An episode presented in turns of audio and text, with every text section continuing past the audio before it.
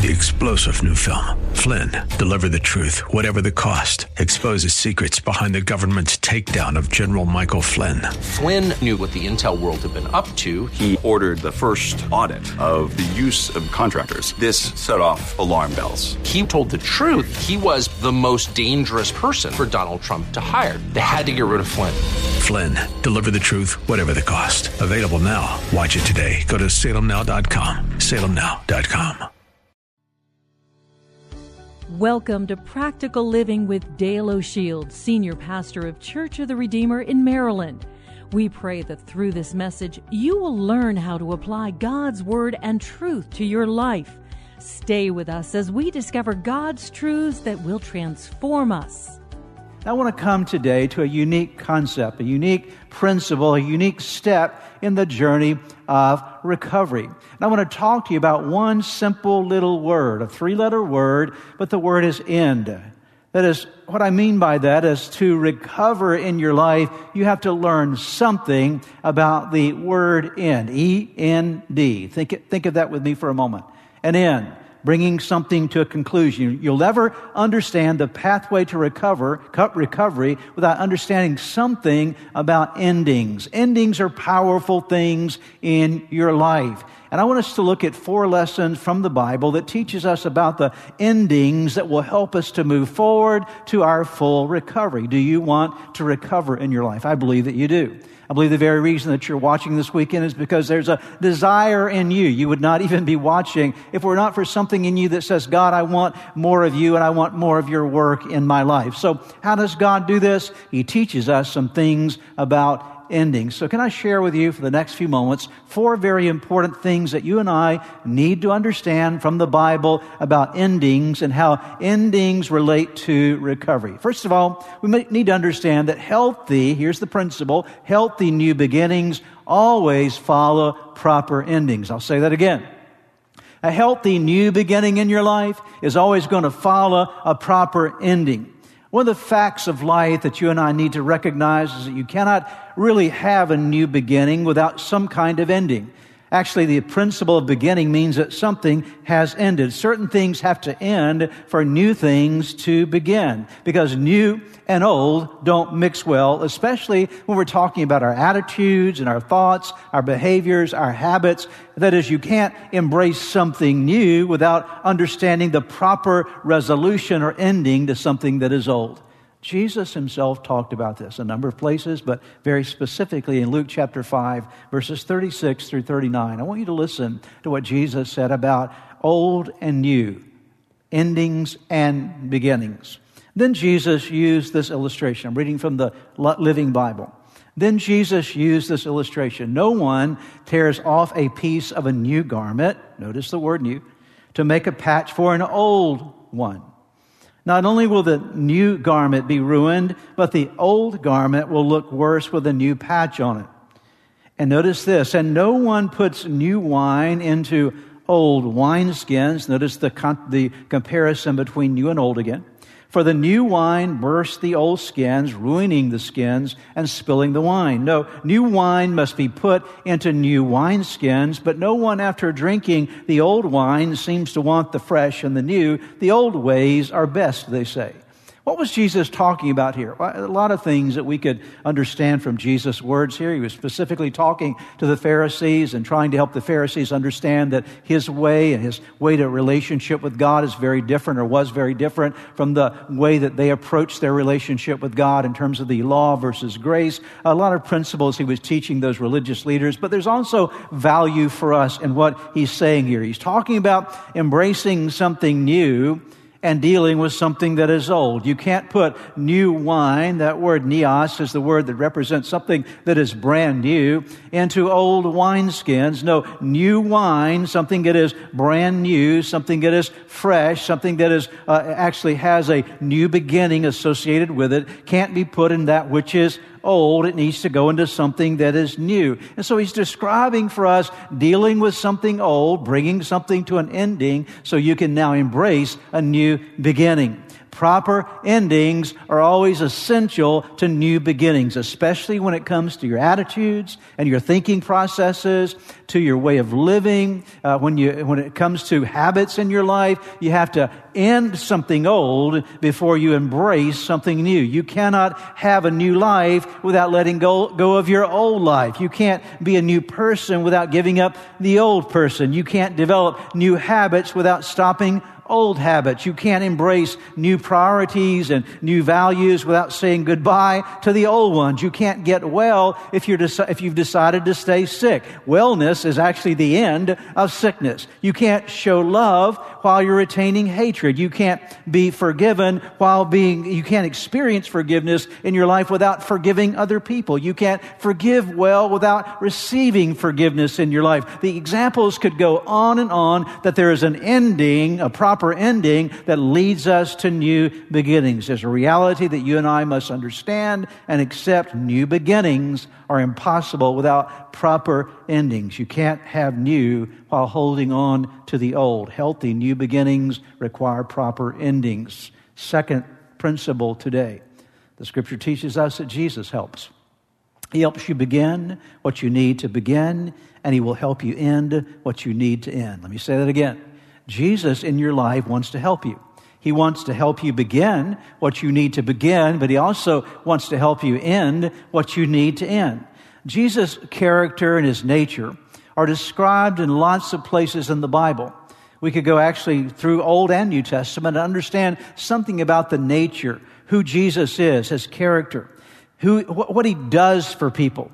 And Jesus described himself to us in the book of Revelation in a very clear way. He showed us who he was, again, amidst all the things that he revealed to us about himself. I want you to listen to what he said to John the apostle in John chapter 1 verse 8. He says, I am the Alpha and the Omega, says the Lord God, who is and who was and who is to come, the Almighty. And then in verse, chapter 21, verse 6, he expands upon what the concept of Alpha and Omega means. He said to me, that is to John the Apostle. God said to him, Jesus said to him, It is done. I am the Alpha and the Omega. Notice that phrase again. The, now he describes what that means, the beginning and the end. To the thirsty I will give water without cost from the spring of the water of life. then again in chapter 22 of Revelation, verse 13, 13, he says, I am the Alpha and the Omega, the first and the last, or the beginning and the end, the first and the last, the Alpha and the Omega. So what did Jesus Jesus mean when he says, I am the Alpha and the Omega? I am the beginning and I am the end. I am the first and I am the last. He's describing for us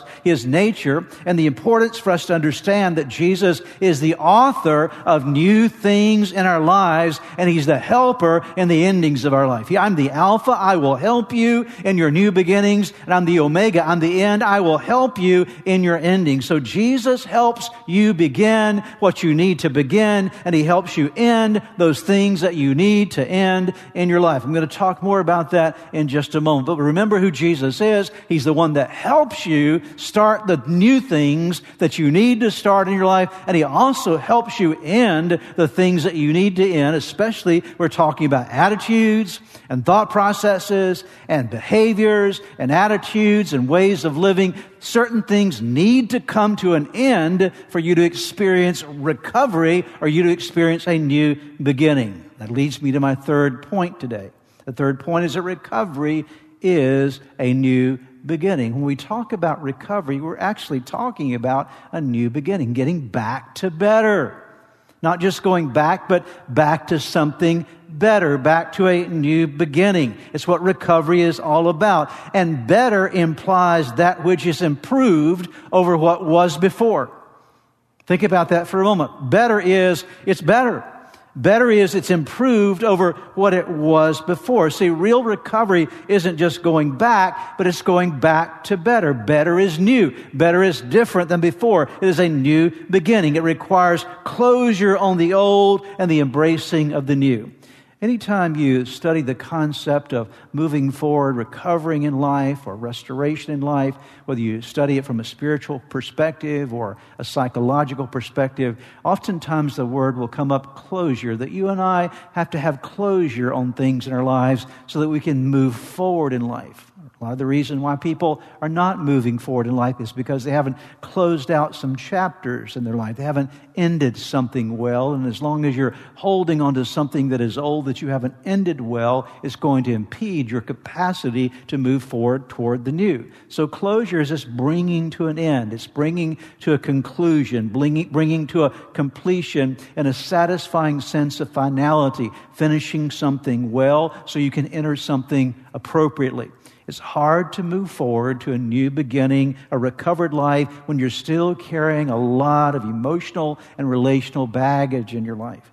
If I were trying to go on a journey and travel a distance, I, I, I, would certainly want to take the right appropriate things with me, but I don't want to take a lot of extra baggage. And there are a lot of people trying to traverse, go through life, and they've got all this massive amount of baggage that they're carrying with them. And so what ending relates to is closure or closing out or dealing with the baggage that you're carrying with you so that you have the energy, the capacity, the strength to move forward. It's about letting go of things that you're carrying that are sinful, that are dysfunctional, that are counterproductive to your future, counterproductive to your progress, and yes, even counterproductive to your health. It involves bringing an end to sin or to pain so you experience healing or to dysfunction so you experience health or to crippling issues so you can have resolution in your life. There's a great example of this in John chapter 5, the first nine verses. We've talked about this passage before in the series, but I want you to listen to it again because, again, we're talking about ending something, closing something out, closing some chapters in your life so you can enter into new chapters in your life. And this story gives us lots of lessons, but this is one of the lessons that you find in the story. It's about a man experiencing some closure, coming to some end, an end of some things in his thinking so he could embrace a new realm of life that Jesus was offering him. John chapter 5, verse 1 through 9. Listen to what it says, reading from the NIV. Sometime later, Jesus went up to Jerusalem for one of the Jewish festivals. Now, there is in Jerusalem near the sheep gate a pool, which in Aramaic is called Bethesda, and which is surrounded by five covered colonnades. Here, a great number of disabled people used to lie the blind, the lame, the paralyzed. From time to time, an angel of the Lord would come down and stir up the waters. The first one into the pool after each such disturbance would be cured of whatever disease they had. One was there. Now think about this. We've been looking at the picture. There's all, this is the pool of Bethesda. There are all kind of people's li- people lying around the pool that are sick and disabled. And so now the spotlight of scripture goes on one particular man that Jesus takes note of. One who was there had been an invalid for 38 years. So for a very long time. When Jesus saw him lying there and learned that he'd been in this condition for a long time, he asked him, Do you want to get well? It's a very important question. We've talked about it before, but I want to bring it back to your attention again this weekend. Do you want to get well? Now notice how he responds. Sir, the invalid replied, I have no one to help me into the pool when the water is stirred. While I'm trying to get in, someone else goes down ahead of me. Now stop there with me for a moment. Jesus says to the man lying there 38 years, he's been in this condition. Jesus says, do you, do you want to get well? Right now, would you like your life to be better? As soon as he hears this question, do you want to get well? Instead of embracing what was in the now, he turns to his past and says, well, I've tried it before. It's never worked before. I, have never been able to get in. Other people seem to get in before me. And so he goes from the present to the past. Why? Because he hasn't closed out those chapters of his life. He can't embrace what is possible and what might be new for his life because he's still living in the other part of life, what was impossible for him. So he's not able to embrace everything Jesus said. Now Jesus steps right back into the picture after this man has given his excuse, after this man has said, no, I'm stuck in my past. Jesus steps in and says this. Then Jesus said to him, get up, pick up your mat and walk. At once the man was cured. Please notice this. He picked up his mat and walked. Here's the part of the story that I want you to get. Again, so many things here. But here's the part of the story that I want you to get. The man spent 38 years on a mat. For 38 years, that's all he knew. That was his life. His life was defined by his mat. If you ask the man who he was, he said, I'm the mat man. I live on the mat. It is my, that's my home. That's my abode. That's my identity. Everywhere I go, I have to have my mat. His daily provisions were supplied by the benevolence of people who would come to him while he was on his mat. And it is possible, I don't know for sure, but I would submit this to you as a very reasonable, reasonable possibility. It is possible that this man had become comfortable or at least accepting of his situation on his mat. He had settled in to what was was with no hope or no vision of what could be in his future. He identified himself with his mat. He could not close that chapter out of his life. And that's why I believe Jesus asked him the question, do you want to get well? Can you see that there's another life that is possible for you? I want you to notice how the healing came to this man. Jesus commanded him to do three things. He didn't respond to the man's uh, objections or the man's excuses. He, he asked him to do three things, and failure to do these three things would have cost him his healing. But because he did these three things, he received something fresh and something new, a new beginning or a recovery in his life. He told the man, get up, pick up, hit, pick up your mat and walk. Notice right sandwiched in between the get up and walk is the pick up your mat. Move from the identity of where you've been. Put some closure on this part of your life. Get up now and take that mat that has defined you for 38 years and put a close, bring it to an end and start walking without the, without the identity being you're the man on the mat. No, I want you to move forward with your life. Get up, pick up your mat. Don't lie on your mat any longer. Pick it up and walk. And so Jesus moved the man from his past from what was, and he helped him to come to an ending of, of dealing or living on the basis of his mat, and he moved him toward present possibilities in his life. The lying down on the mat had to end before he could start walking and experiencing the recovery that he had in his life. Some things have to end. Listen, folks. Some things have to end if recovery is going to begin. You can't experience recovery in your life without some endings. It's true for all of us. No proper ending, no new beginnings. So, what is your mat?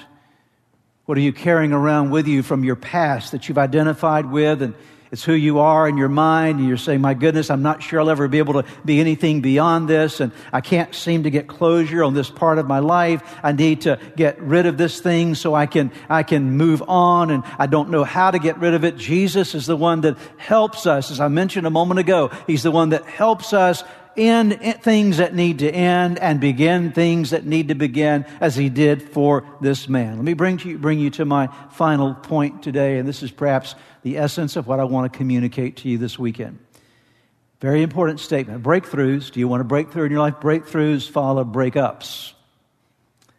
If you want to break through in your life, you've got to break up with some things. And the story that we just looked at, John, John chapter 5, the man at the pool of Bethesda had to break up with his mat as I'm breaking up with you. I've lived on you for 38 years, but today I'm bringing this relationship to an end. I don't have a relationship with you anymore, mat. I'm not going to live on you. It's not going to be my identity any longer. And so he's now come to that point in the breakup with the mat led to the breakthrough in his life. He had to break up with his mat before he had the breakup in his life. I'm going to give you a checklist you need to break up with if you're going to have recovery. First of all, you have to break up with your regrets. You can't live in regret for, forever. A regret is always looking back. I'm not saying that you should not learn from your mistakes. You absolutely should. But you don't want to live a life where you're always looking back and regretting how you've lived your life. Yes, you've made some mistakes. Yes, there have been some things in life you would have done differently differently and you would have done better. But right now, learn from them and move forward. Second of all, break up with hopelessness in your life. You're not a person that has no hope. No, no matter where you are in your life right now, there is a hope for you and a hope for your future. Thirdly, break up with shame. Get rid of it from your life gives it, give it no place in your life because shame really is condemnation, is that voice of the adversary that speaks into your life and tells you how bad you are. Shame is not just about a mistake you've made, it's about the fact that it makes you feel like you are the mistake.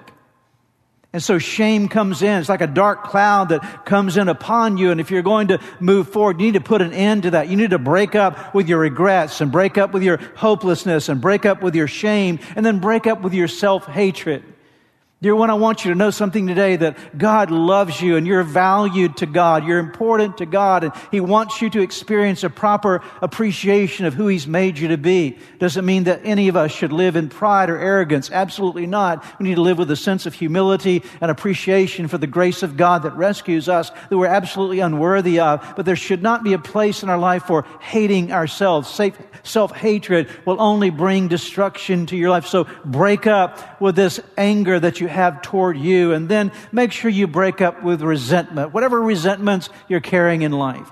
You might re- be resenting God. You might be resenting the circumstances you were born into. You might be resenting a particular person that came into your life that had an impact upon your life that was negative. You might be resenting someone that hurt you in some way. I don't know what your resentments might be, but I will tell you that could be your mat. Your mat might be you're lying down on your regrets. You're lying down on your hopelessness. You're lying down on your shame. You're lying down on your self-hatred. You're lying down on your resentment. And then, if you will, break up with your bitterness bitterness.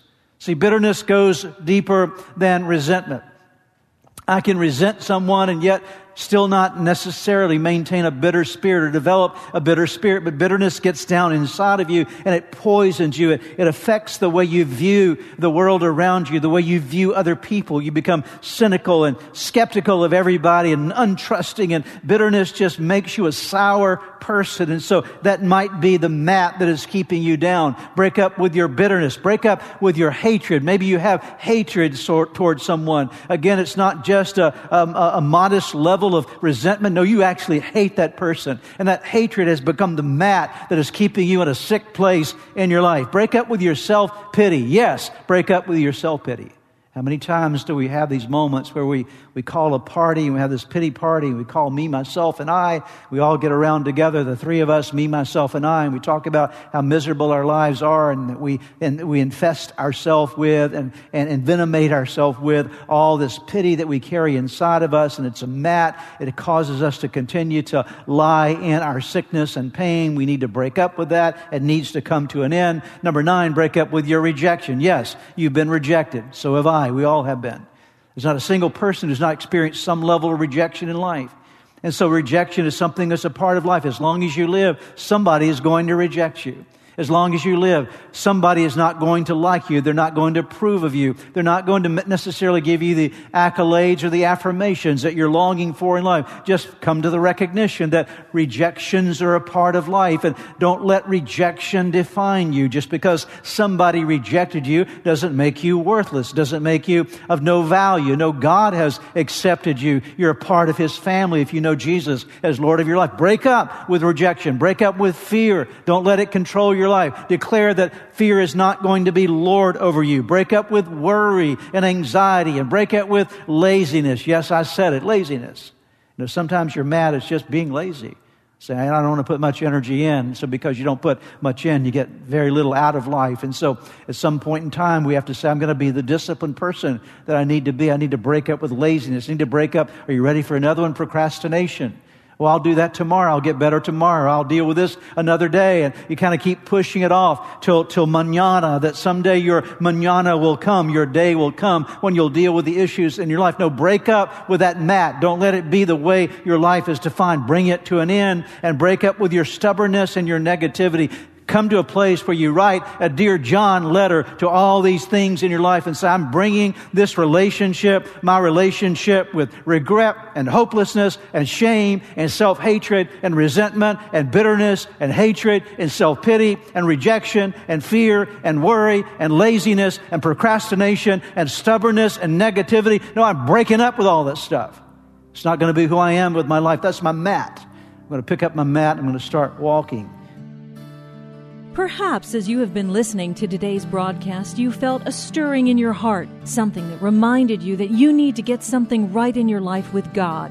The first way to start in that journey with God is to open your heart to Jesus Christ, to make Him the Lord of your life, to turn over all your life to Him. And that begins with a very simple prayer. I want to lead you in that prayer right now, and it's a prayer that you can pray right where you are. Say these words Jesus, I invite you into my life today to forgive me of all my sins. I need you. I want you. I want you to take charge of my life. Be my Lord and Savior. In Jesus' name.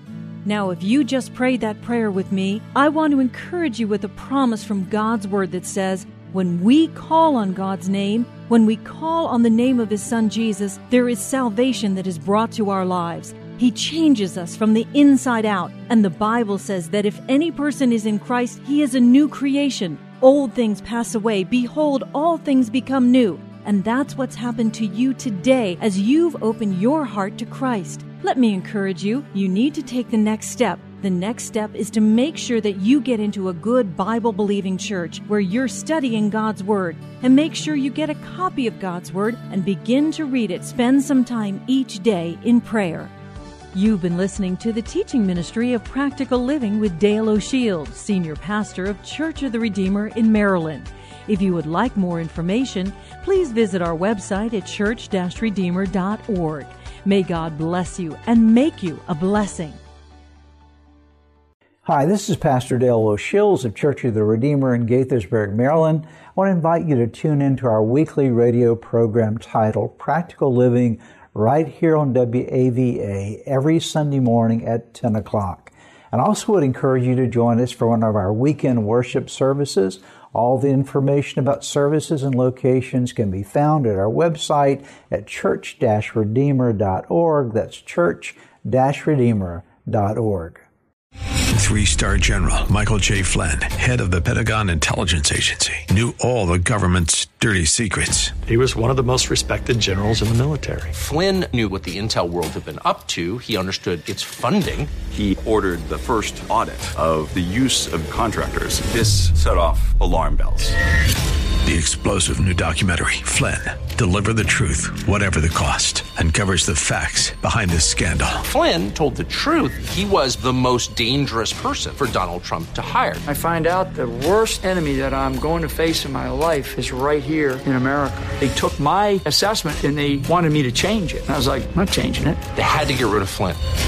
With in depth interviews, archival footage, and never before seen personal records of the man behind the headlines. I just felt like I was drowning. Flynn, deliver the truth, whatever the cost. Available now. Watch it today. Go to salemnow.com. Salemnow.com.